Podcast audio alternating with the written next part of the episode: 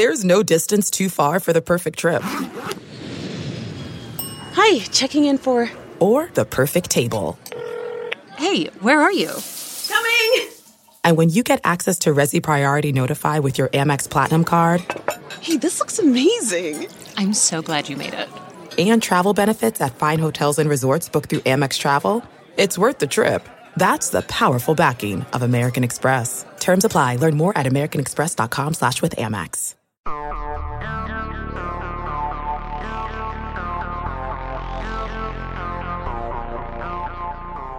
The trend is generally but gradually upward. We should start there with Nebraska's defense, which begins the 2021 season with some of the most returning production in the country. Erik Chinander's Blackshirts have gotten a little bit better each of the past three seasons. You can see that at the play level. The Huskers' defensive success rate has improved from 44.9% in 2018 to 43.1 in 2019 to 42.7 last year. That's simply a measure of what percentage of plays the opposing offense, quote unquote, wins based on hitting yardage thresholds that vary by down. You can see the Black Shirts' progress at the drive level too. In 2018, the Huskers defense allowed a touchdown on 31.8% of drives. Then it was 26.1. Then it was 28.6 in 2020. A slight downgrade from the previous season, though it doesn't feel like much of one given that Nebraska played a conference only schedule. Most obviously, you can see it in points, the actual currency of the game. In 2018, Nebraska allowed 34.3 per game against conference opponents. That improved to 30 the next year and 29.4 last year. That's all good for Nebraska. That's all progress. But here's the question and the complication. In all of those categories I just mentioned, Nebraska's defense went from the bottom third nationally to about average, maybe a little better in some cases. In today's college football, you can expect the average defense to allow about 28 points per game. Chinander, after three seasons leading the defense, has the Huskers there. But in a league where Ohio State does whatever it wants on both sides of the ball, Penn State tries to keep up by doing the same. And the rest of the conference contenders, Wisconsin, Iowa, Northwestern, Michigan, and Indiana, at least lately, tend to win with defense, is simply hitting the national average enough. With the fifth most returning defensive production in the country, the black shirt should improve again in 2021. But how high is the ceiling? You're listening to the I 80 Preview Podcast. I'm Brandon Vogel. Let's talk some football. If you were a listener of the I 80 Preview Podcast last year, first, thank you. And second, welcome back. We made it. But for experienced listeners, that entire preamble was probably not what you're used to. The idea behind this podcast is to give you, the loyal and logical Husker fan, an in depth preview each week, something that goes deeper than surface level. We called it the I 80 preview because, worst case scenario, if you're not anxiously waiting by your computer each Thursday for this to drop, you can listen to it on your drive to Lincoln for the game. That's what we typically do here. But for this preseason episode, and we'll tackle offense, figuratively speaking, next week, you're getting something different. Everything you just heard, and everything you'll hear after this brief aside, appears as a premium story on hailvarsity.com. Real words on paper, or rather a screen. Through your though your Hail Varsity subscription will get you words on paper in the form of monthly issues of our almost award-winning magazine. Almost award-winning? It's fine. I don't want to talk about it. Anyway, my aim for this, as you're probably learning at this point, is twofold. To mark the return of the I 80 preview for another season and show you how I try to break things down, one, but also to give those of you who may not subscribe a taste of what we do on hailvarsity.com. So, yes, you could say that I'm just reading an article I wrote and turning it into a podcast, but I call that voice acting. Hopefully, my voice doesn't give out. I haven't spoken to anyone for this long since, oh, about March of 2020. Anyway, back to the black shirts. Here's a thought experiment.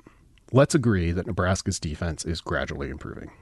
Now think of an amount of money that you would not be comfortable losing and add $1 to that just to make it extra uncomfortable.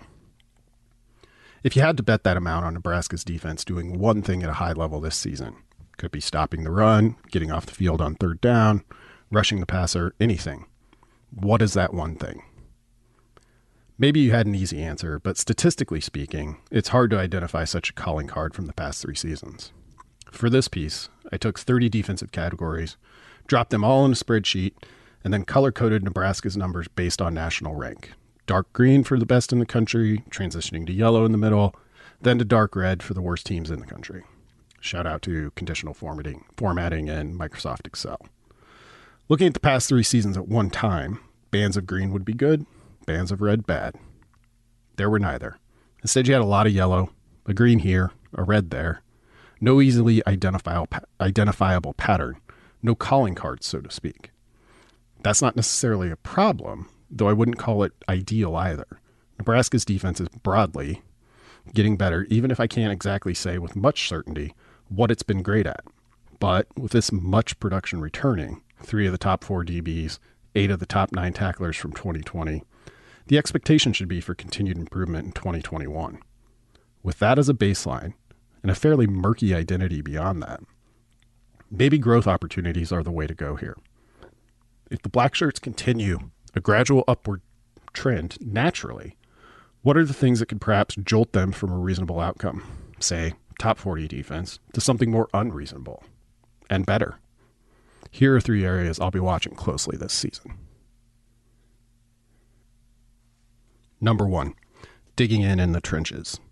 There was little reason to expect Nebraska's defensive line to be better in 2020 than it was in the year before. The Huskers lost three key players up front Carlos and Khalil Davis, Darrion Daniels, and all three ended up on NFL ros- rosters. The cupboard wasn't bare, and Ben Stille was effectively a fourth starter. Tackle Darrion Daniels played a lot in 2019, and the next wave was full of potential. But this was still a significant talent drain on the defensive line. Yet, Tony Tuioti's group posted three year highs in power success rate, stuff rate, and defensive line yards. Three measures that, to varying degrees, try to isolate D line play.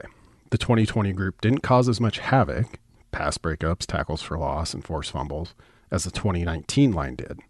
It was more just stout. And stout's a good thing to be in the Big Ten. It might be a prerequisite. Teams ran the ball 54% of the time against Nebraska in 2020 highest rate yet of the Frost era, yet did so to increasingly diminishing returns. The Huskers' success rate against the run, 41.1%, was the best of the past three seasons, ranking 51st. That's still not something I'd be willing to call a trait, but it's in the neighborhood. Improving by two percentage points in rushing success rate will put the Huskers in the vicinity of Ohio State and Iowa from last year.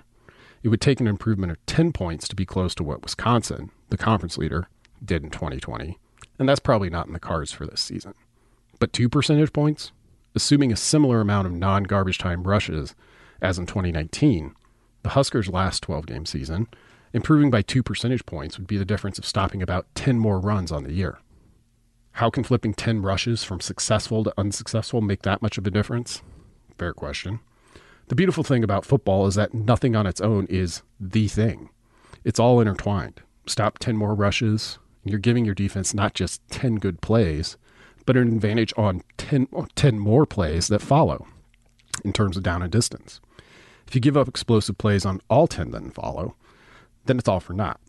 The point, however, is that those plays should be less likely based on the previous first and 10 run the defense just stopped for, say, a two yard gain. Think of defensive success rate as starting a boulder rolling downhill, or maybe think of it as playing perfect strategy in blackjack. That can be fairly mundane, not making any choices of your own, but it gives you the best chance at success. That type of play should be attainable for this Nebraska defensive line. Would it be more fun to think about what a really great sack rate would mean for this defense? Yeah, it would. But Nebraska ranked 97th nationally in sack rate last year.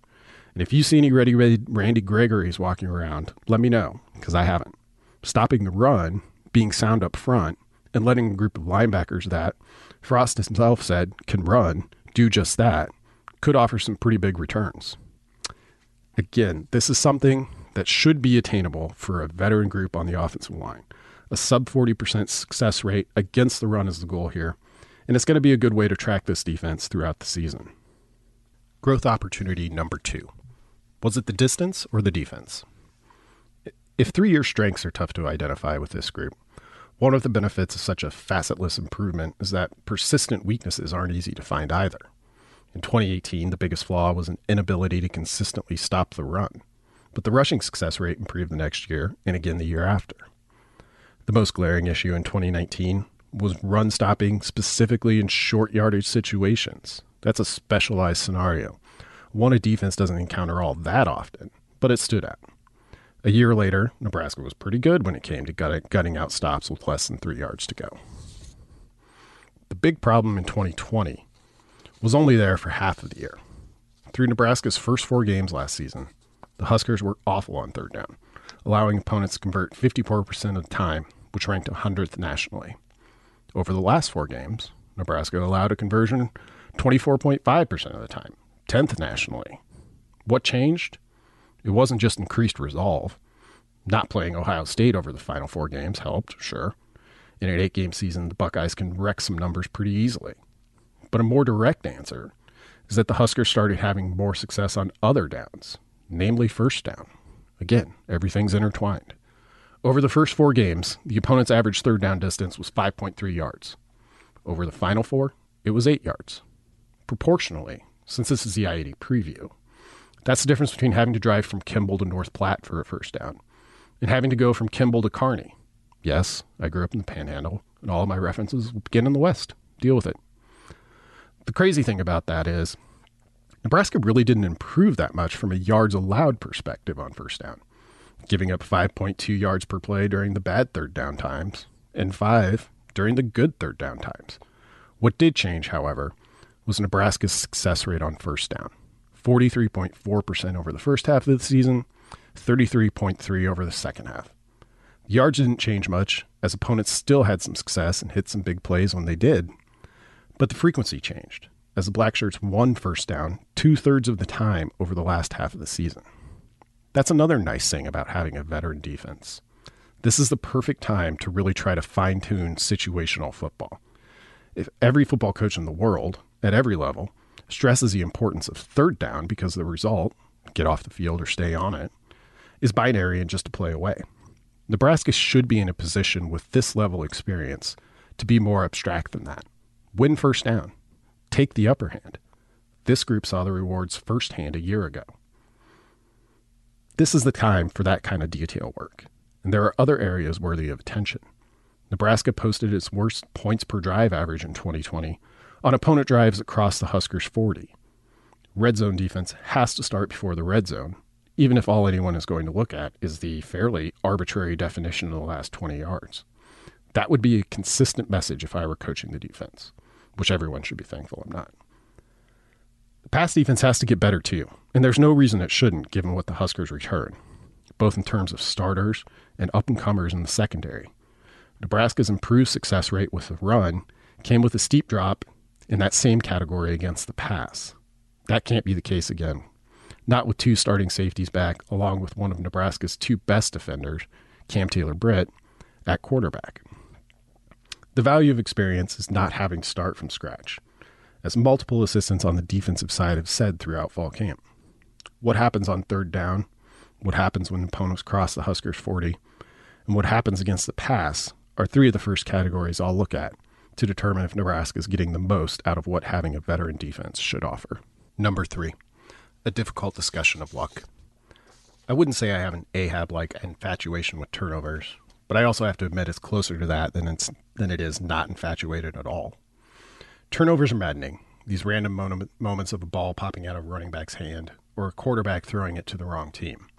They occur on less than 1.5% of all the plays in a given season. Yet they decide games. They can often be, to put it in pickup basketball terms, next basket wins when you're playing to 11 by ones and twos and your team's up 9 3. How is that fair? It's not. And neither are turnovers. You can't really control them, at least not in any replicable way I've been able to find, yet they are reality. And the reality here for Nebraska's defense is they've earned more than they've gotten the past three seasons. Over that stretch, the average defense has recovered an opponent fumble 49.7% of the time, which makes sense because that's what the number always is, right around 50%. Fumbles being coin, coin flips on a large scale is one of the inalterable truths of the game. Over the past three seasons, Nebraska has recovered 40.4% of opponent fumbles, or five fewer than expected over 32 games. Most of that total came last year when Nebraska's opponents fumbled 13 times and the Huskers recovered just two. That's four and a half recoveries below expectation. which might have a pretty big impact in an eight game season when you stop and think about it. Interceptions are similarly steady as a function of passes defended. The number is about 20% each year. Huskers, the Huskers are at 17.4% since 2018, or four interceptions off the expected pace. Nine total takeaways in the whole may not seem like a lot over three seasons. But then again, more than half Nebraska's 32 games under Frost have been decided by one score or less. So you'd rather have them than not, that's for sure. Those turnover numbers, while steady on a national scale year to year, are bouncing all over the place at the team level.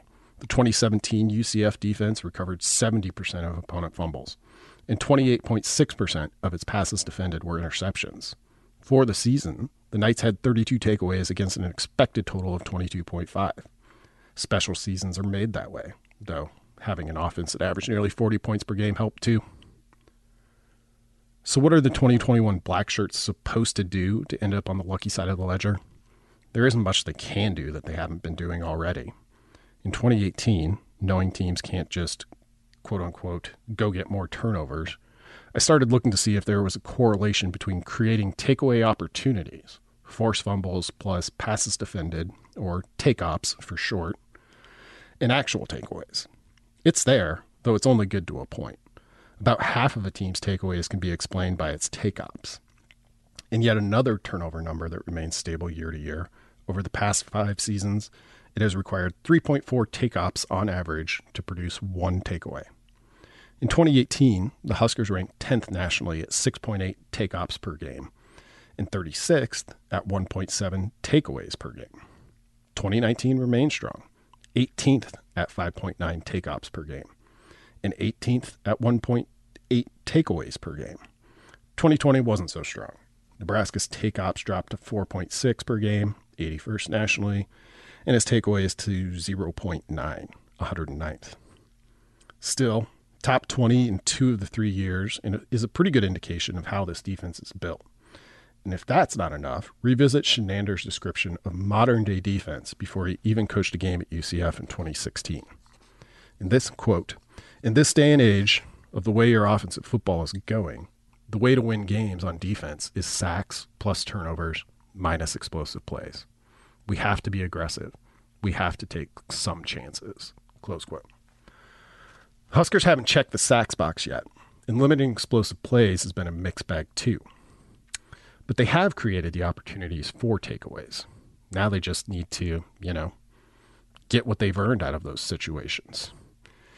Getting way more than they earned wouldn't be out of the question, given nearly two decades of particularly bizarre turnover behavior impacting the Huskers.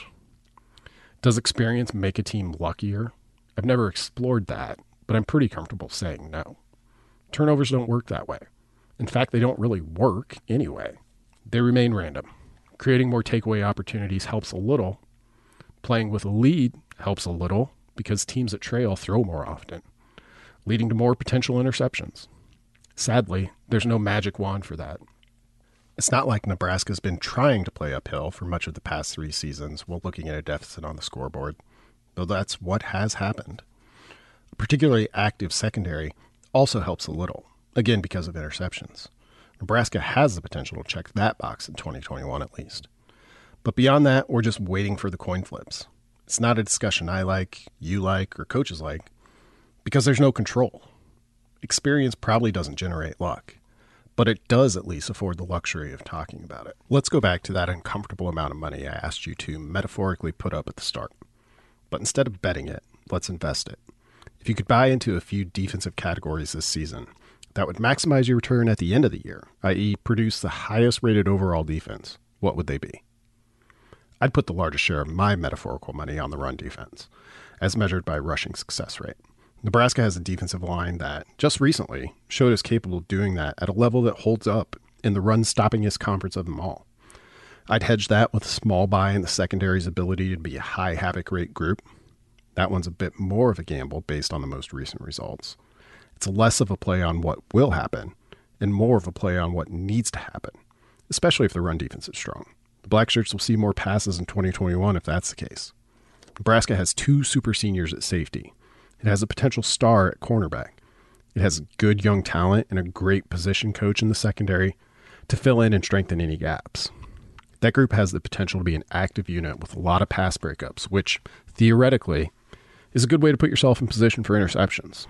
If the rush defense improves to, say, a top 40 level, the pass defense comes back closer to average, I'd feel pretty good about my Black Shirts portfolio. That would be a defense that was close to achieving what it probably should with so much experience back. It's a defense I'd put in the 24 points per game range, and you can win some games that way. I won't be putting any of my money on the turnovers portion of this discussion. Though, if you're looking for an unlikely get rich quick scheme, throw it down on the Huskers averaging more than two takeaways per game. It's going to happen one of these years. And if it coincides with a year when the offense finally eliminates some giveaways, watch out. The game day crew will be here talking about how an 8 1 Nebraska is back and in the playoff discussion. If that record is largely based on turnovers, it probably won't be true, or at least not sustainable. But that happens all the time with breakout seasons. Still, too random for my blood. My metaphorical money goes to the more consistent parts of the game. And if experience doesn't get you that, consistency, what's it really good for? Big picture, the black shirts are a good bet to hold up their end of the deal this season. The offense, that's a more complicated discussion, one we'll have in the next episode of the I 80 Preview podcast. If you like these kinds of discussions, please subscribe and rate the show. Also, consider a Hail Varsity subscription to get access to all of our premium online content around the Huskers, as well as monthly issues of our almost award winning magazine. That again. Seriously, it's fine. Jaws didn't win Best Picture in 1976. One Flew Over the Cuckoo's Nest did. Fine film. When's the last time you watched that? Thanks for listening. A Hurrdat Media Production.